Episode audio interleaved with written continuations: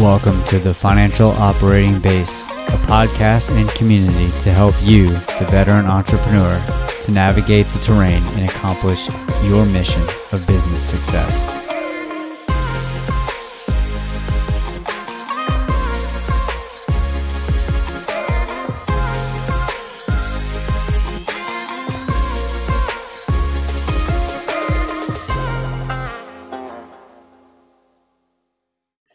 And today we have Dan Dwyer, founder of Vet to Biz Life, joining us.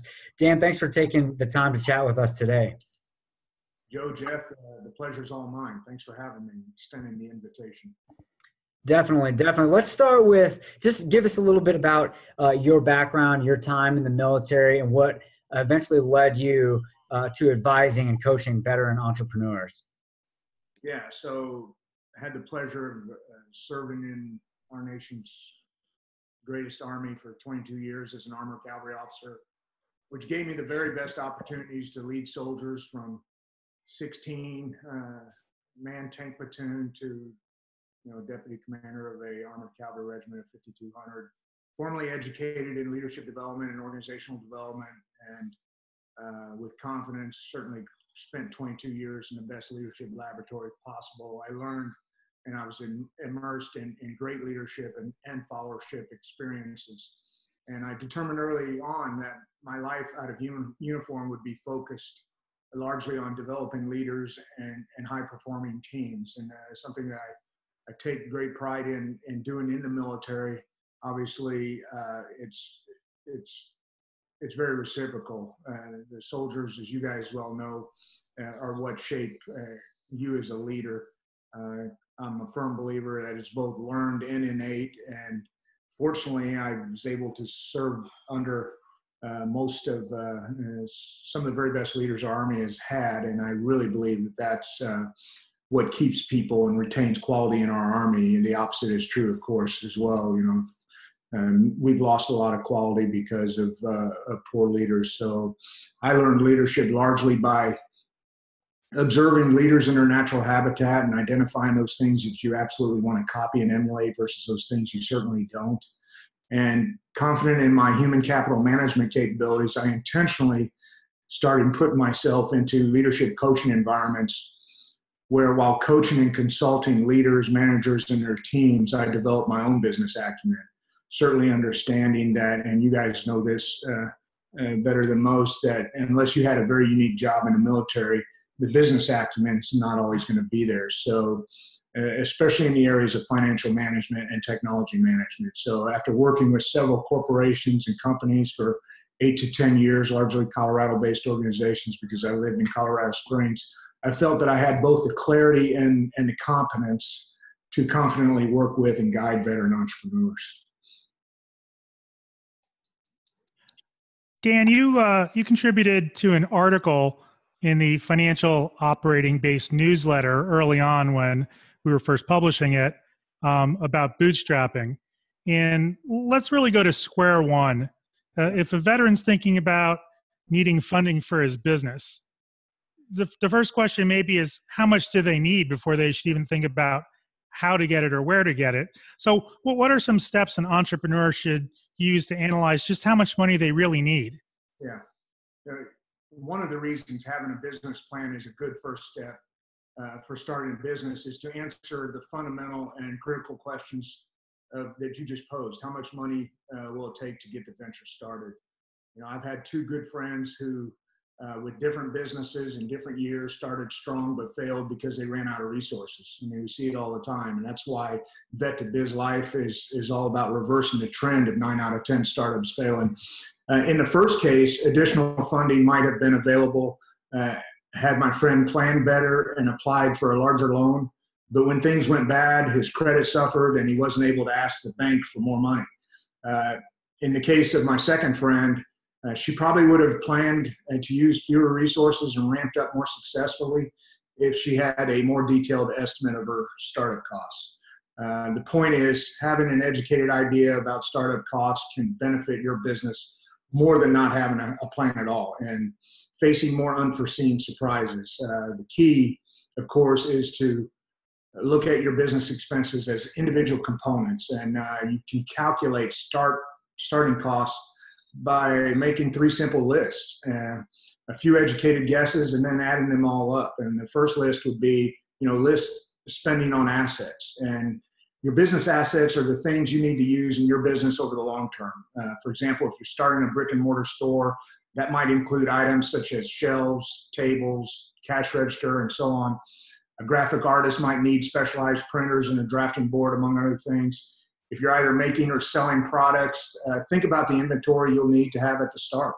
Uh, the easiest example is the books a bookstore needs to stock in its shelves or, or the raw materials a manufacturer might need uh, to start assembling a product.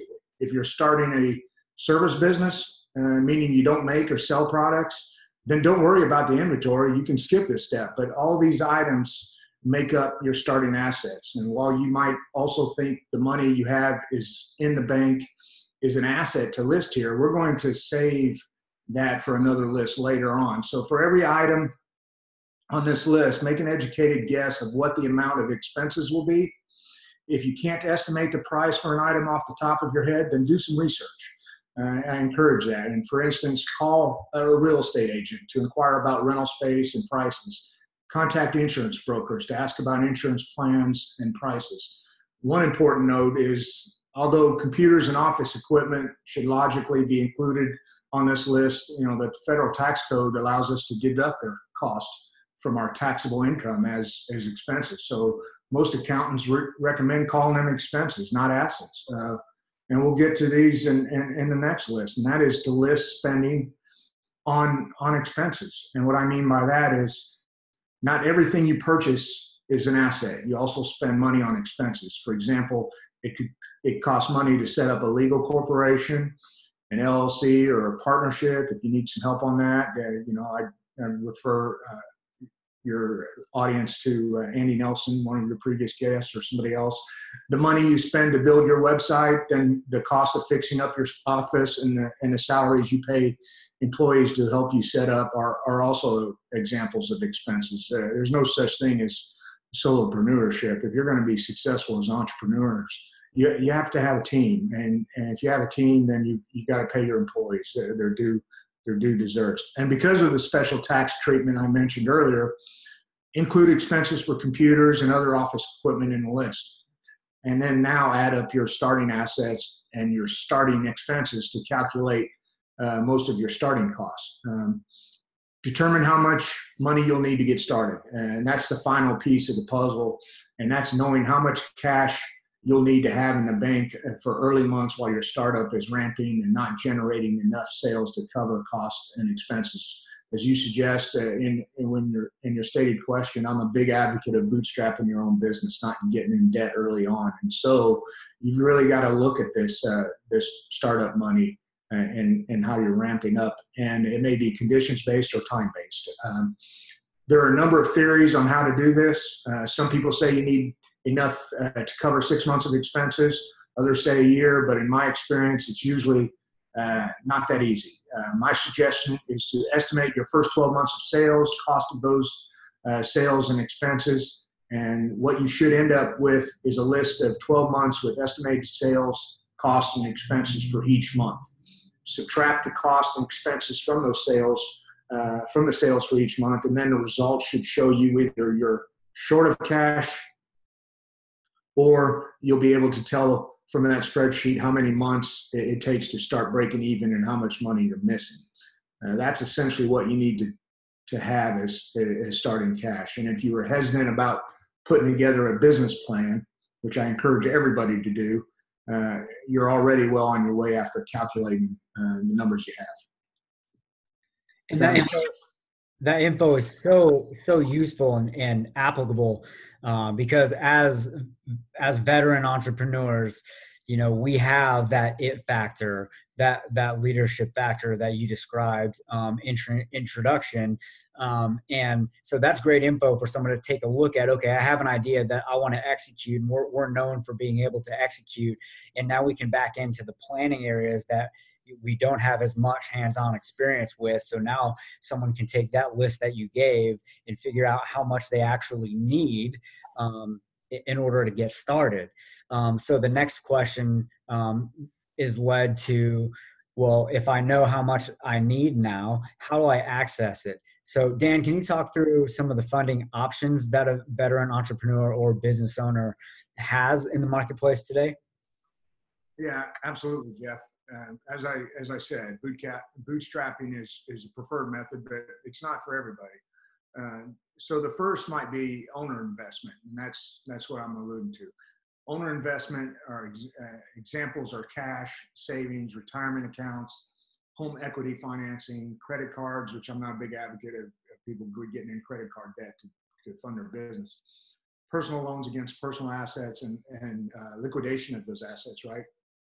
A second form of funding is what I affectionately refer to as friends, family, and fools. Uh, careful ground here, right? Um, typically, the first round of funding for most small business is, is family, friends, and fools, and it's more common than you think. Um, um, it's careful ground because you know the considerations for using friends, family, and fools as a form of funding are one, you need to absolutely structure uh, the investment or, or, or how their investment is structured, right? Um, two, ownership in the company, or will they have ownership in the company? You know, um, if so, how much? Um, if that's an expectation, uh, repayment, right? Uh, typically, I've learned, uh, not for businesses, but if I've if if I've loaned a, family member money, I don't expect to ever get it back. So, but in, in, the case of your business, you know, repayment terms or how will you manage expectations of repaying friends, family, and fools? I've seen over time, over the years, many great relationships end because of this tech technique. So that's why I say it's uh, it's careful ground there. A third form of funding is bank financing, either through a traditional bank loan or a small business administration financing. And and then in the in the interest of brevity, other forms of funding include micro lending, investors, venture capital, and, and crowdfunding. And and there's opportunities there too. And there's veteran friendly opportunities there. I mean, if you know the name Kelly Perdew, who won uh, you know, apprentice, uh, year two, West Point grad like yourself, Joe. Um, that's what he does, venture capital. But you, you, you better have a pretty good uh, uh value proposition whenever you're engaging anybody in, in, these arenas of, of investors or venture capital or crowdfunding. However, the forms of funding that I often see most for existing business are using existing profits, you know, bootstrapping, as I suggest, bank financing in the form of conventional loans or SBA financing because there are some benefits there, and uh, and investors venture capital is what I run across the most.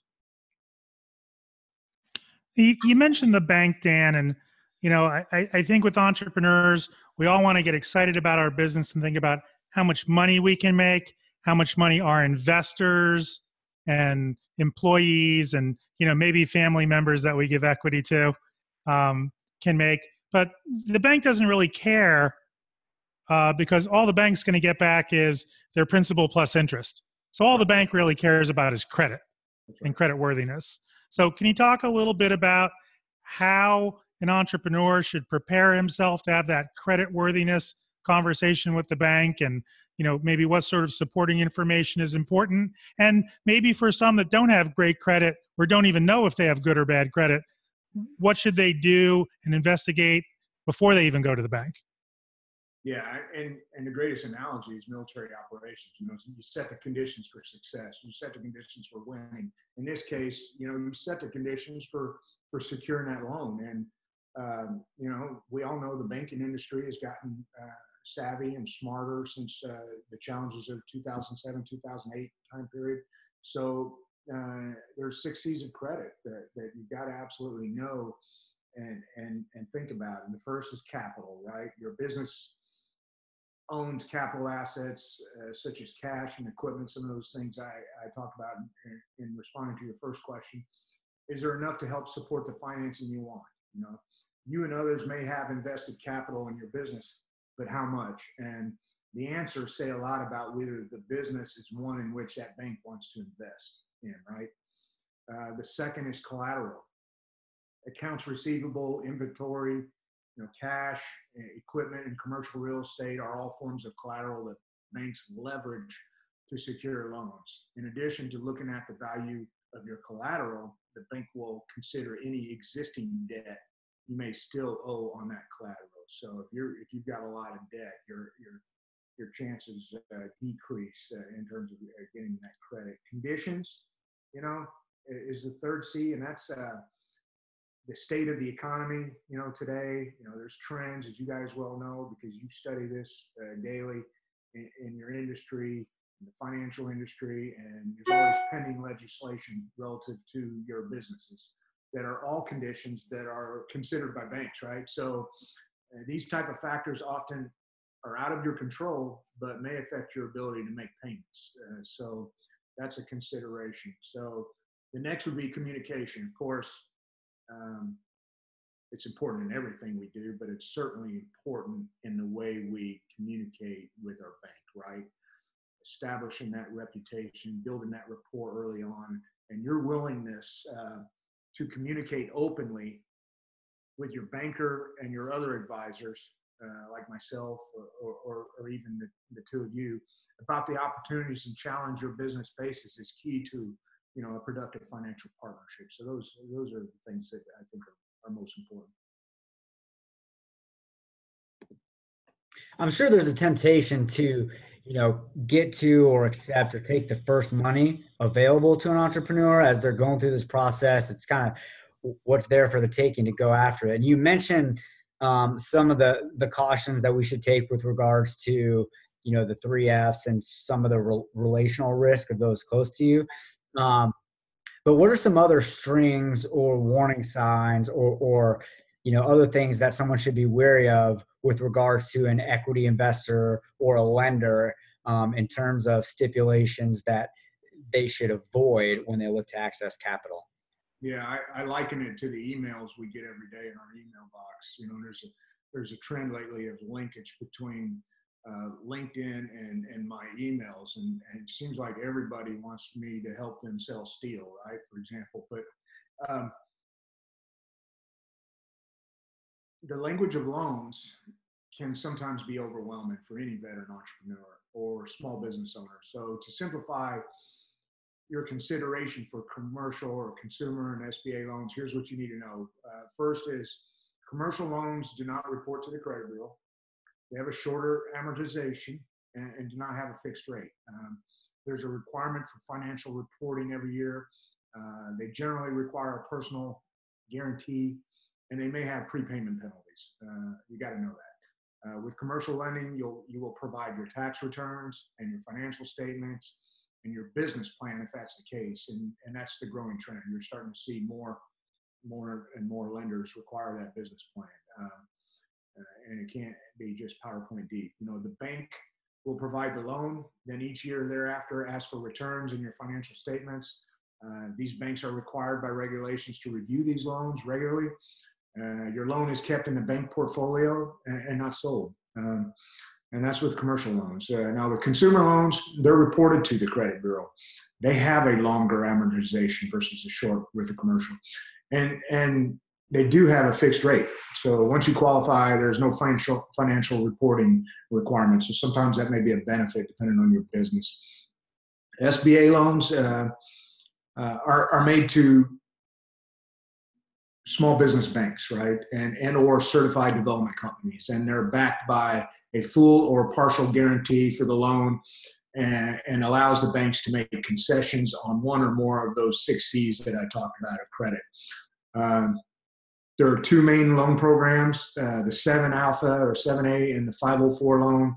Uh, you should apply for a 7A loan if you're looking for a shorter term and want to purchase equipment, uh, business expansion, or purchase of a business. Um, you should apply for a 504 loan if you're looking for a longer term and want to purchase commercial real estate or long-term equipment. And you're seeing a lot of that lately, you know, given the expansion of Amazon and the available of commercial real estate, some of these businesses closing. You know, if you find a location and you've done your market analysis and you, and you feel that it's uh, good for your business, then maybe a 504 loan uh, and purchasing that commercial commercial real estate is, is one of your uh, courses of action and, and in some case long-term equipment, right? So when doing this, you'll want to set this up in two loans, an SBA loan for the mortgage and a second loan for the equipment. So, some additional information about SBA loans is that they require a personal guarantee by all the signers. They're not for rental or investment properties. They often have prepayment penalties. Um, they require lower down payments than conventional loans. And they often have programs for veterans, and, and that's important to note. They provide longer terms, uh, programs for veterans, fixed rate loan options, and they still rely on cash flow as a source of repayment. Uh, anyone who owns 20% or more of a business identity is required to sign on that note. Uh, both banks and the SBA uh, guarantee, guarantees are required that. And if they do not want to sign, then keep them under 20% ownership. So that's the consideration when it comes to uh, partnership ventures um, or, or multi owners. Uh, personal guarantee uh, means that the principal borrow is your business. for example, if you have an LLC like I do, you know the LLC is the borrower, and you, the owner, are the personal guarantor. Guarantor, if that makes sense. Those are some of the strings. Probably not all inclusive, but Dan, Dan, that's a huge depth of of information, and I know our listeners are going to be uh, exploring those with their business. Um, and and a lot of it is a cautionary tale of not getting in trouble and not hurting your credit and and making sure your business is successful. Let's let's flip it and and have a optimistic uh, piece of the conversation for a minute. Um, you know, can, can you tell us about a success story or two about veteran entrepreneurs you've worked with, and and maybe what's something that they figured out or you coached them on that helped them achieve, whereas to your point at the beginning, many other entrepreneurs often fail. Yeah, so several success stories in, in multiple industries. Uh, from a seed stage uh, venture capital firm led by an Army veteran in Colorado Springs called First Mile Ventures to an app developer and Marine who helps people save for and book travel around the world with his TripSense apps. Uh, to Team Rubicon, which is also Colorado based, which is a, a nonprofit experience. Um, you know, uh, and that's just veteran entrepreneur based. Uh, I recently, last December, moved from uh, Colorado Springs to Huntsville, uh, Huntsville, Alabama, and most notably, uh, believe it or not, and you appreciate this, uh, given your guys' engineering background as well. it's probably the per capita. There's more engineers in the in the Huntsville area than anywhere else in the United States, and the funny thing about these engineers, especially some of the veterans, is uh, there's some of the same challenges as others in terms of uh, business acumen. Uh, most notably, in recent uh, days, weeks, months, you know, I've taken my experiences in working with uh, Coors Brewing Company and New Belgium Brewing Company out in Colorado, and and share those experiences in developing and mentoring uh, some of these engineers in the area that that that that, that make pretty good beer, but uh, but have to learn everything that I learned from the standpoint of uh, human capital management, financial management, um, technology management, right? So, and that's really uh, those who learn that and, and, and learn it quickly are the ones that separate themselves uh, from the other. Uh, I jokingly tell people that uh, this area is probably the intellectual capital of Alabama here in northern Alabama, but um, but that's not the reason why I moved here. Uh, you know, I'm in a season in life where growing up in central Indiana um, and having family also in, in, Destin, Fort Walton Beach, Pensacola area, as well as my oldest son uh, down in uh, Savannah, Georgia. Uh, I wanted to be sort of equidistant uh, with family that is aging and uh, certainly um, give them an opportunity or stop, if you will, as they cruise up and down the I-65 corridor. So it's, it's been it's been great. But you know, I just named a few, but I've had the pleasure of working with uh, quite a few veteran entrepreneurs, um, and and they've been great experience in their own right. I love it. One theme that resonates, and you mentioned this at the onset, is your passion for applying that leadership. And leadership ultimately is just providing positive influence, right? Taking your experiences, what you've learned, what you've studied, what you've applied, and providing that in a way that empowers and equips others, in this case, uh, veteran entrepreneurs to take that um, and execute and to succeed. Um, going along with that, is there a, a favorite quote, whether it's leadership or something inspirational, just a quote or something that guides or inspires you? Yeah, I mean, there's quite a few, but um, you know, one quote that sticks out, and I and I and I use it pretty regularly as I'm talking to organizations, especially leaders, and and every day I'm experiencing uh, engagement with with leaders who are younger and younger. You know, at first I I would read everything that was written about millennials, but now I don't even I don't even touch it because the truth of the matter is, no matter what generation you come from, you would you just want to be valued and you want to be challenged, uh, no no matter what your team is. And and if you think about it, uh, you know a lot of those uh, young adults are, are leading high performing organizations today. So one of the quotes that sticks to mind is is is from Lee Iacocca, you know, who turned Chrysler around uh, back when we were all young and and Lee uh, notably said there's always three things in play people, processes, and technologies. And if you don't take care of the first, the other two don't matter. And that can't be more true than ever than before today. I absolutely believe that how we onboard people, how we value them, how we develop them, how we foster that culture of recognition really drives whether or not we retain quality in a very competitive environment. Dan, this was just a an enormous amount of knowledge being shared today, and I know that our listeners, uh, many of them would probably like to reach out to you and ask you some more questions. Um, can you let us know how our listeners can get in touch with you? And uh, we'll also put that information in the show notes. Um, and then also, I think uh, Jeff and I will see you in person in September at the Military Influencer Conference. Uh, so mention a little bit about that and what you'll be doing there and how people can uh, see you there if you'll be there in person. Yeah, absolutely. Uh, my my greatest hope is to be there. Um, I've purchased my VIP ticket and I've supported Curtez uh, Riggs, uh, who's the coordinator and founder of, uh, of the Military Influencer Conference, quite a bit over the over the course of this year. I absolutely believe that he's setting all the conditions for success in Washington D.C. in September the week after the Labor Day weekend.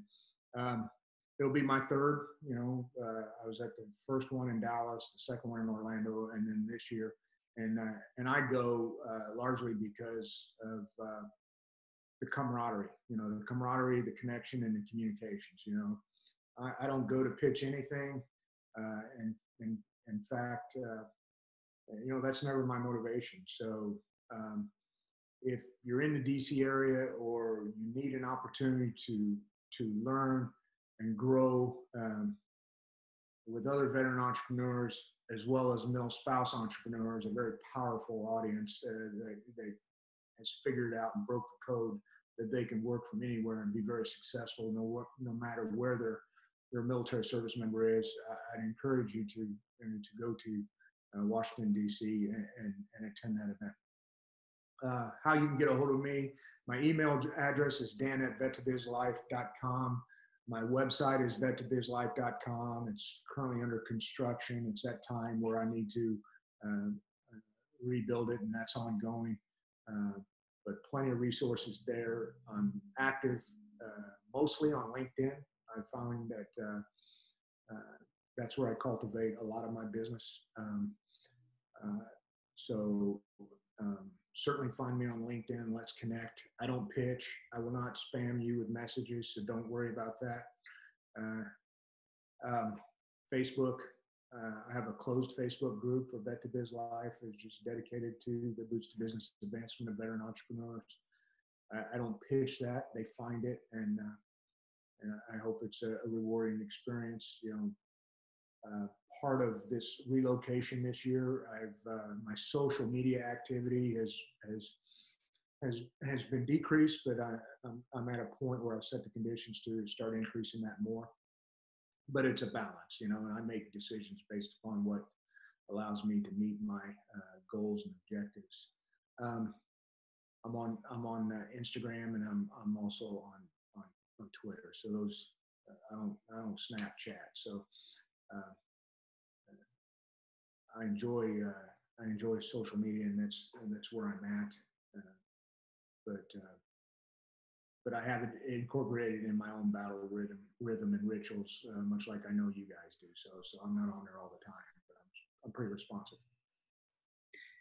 Dan, great stuff. Thanks so much for joining us, and I look forward to uh, seeing you at the MIC and uh, talking again soon. Yeah, the pleasure's all mine. I look forward to seeing both of you guys as well. Love what you're doing. We hope you liked this conversation with Dan Dwyer on bootstrapping and different methods to fund your business. Join us next week when we'll be talking with Flossie Hall, entrepreneur, nonprofit leader, and military spouse of the year. We hope you enjoyed this episode, and we'll leave you with this quote from Howard Schultz Risk more than others think is safe, and dream more than others think is practical.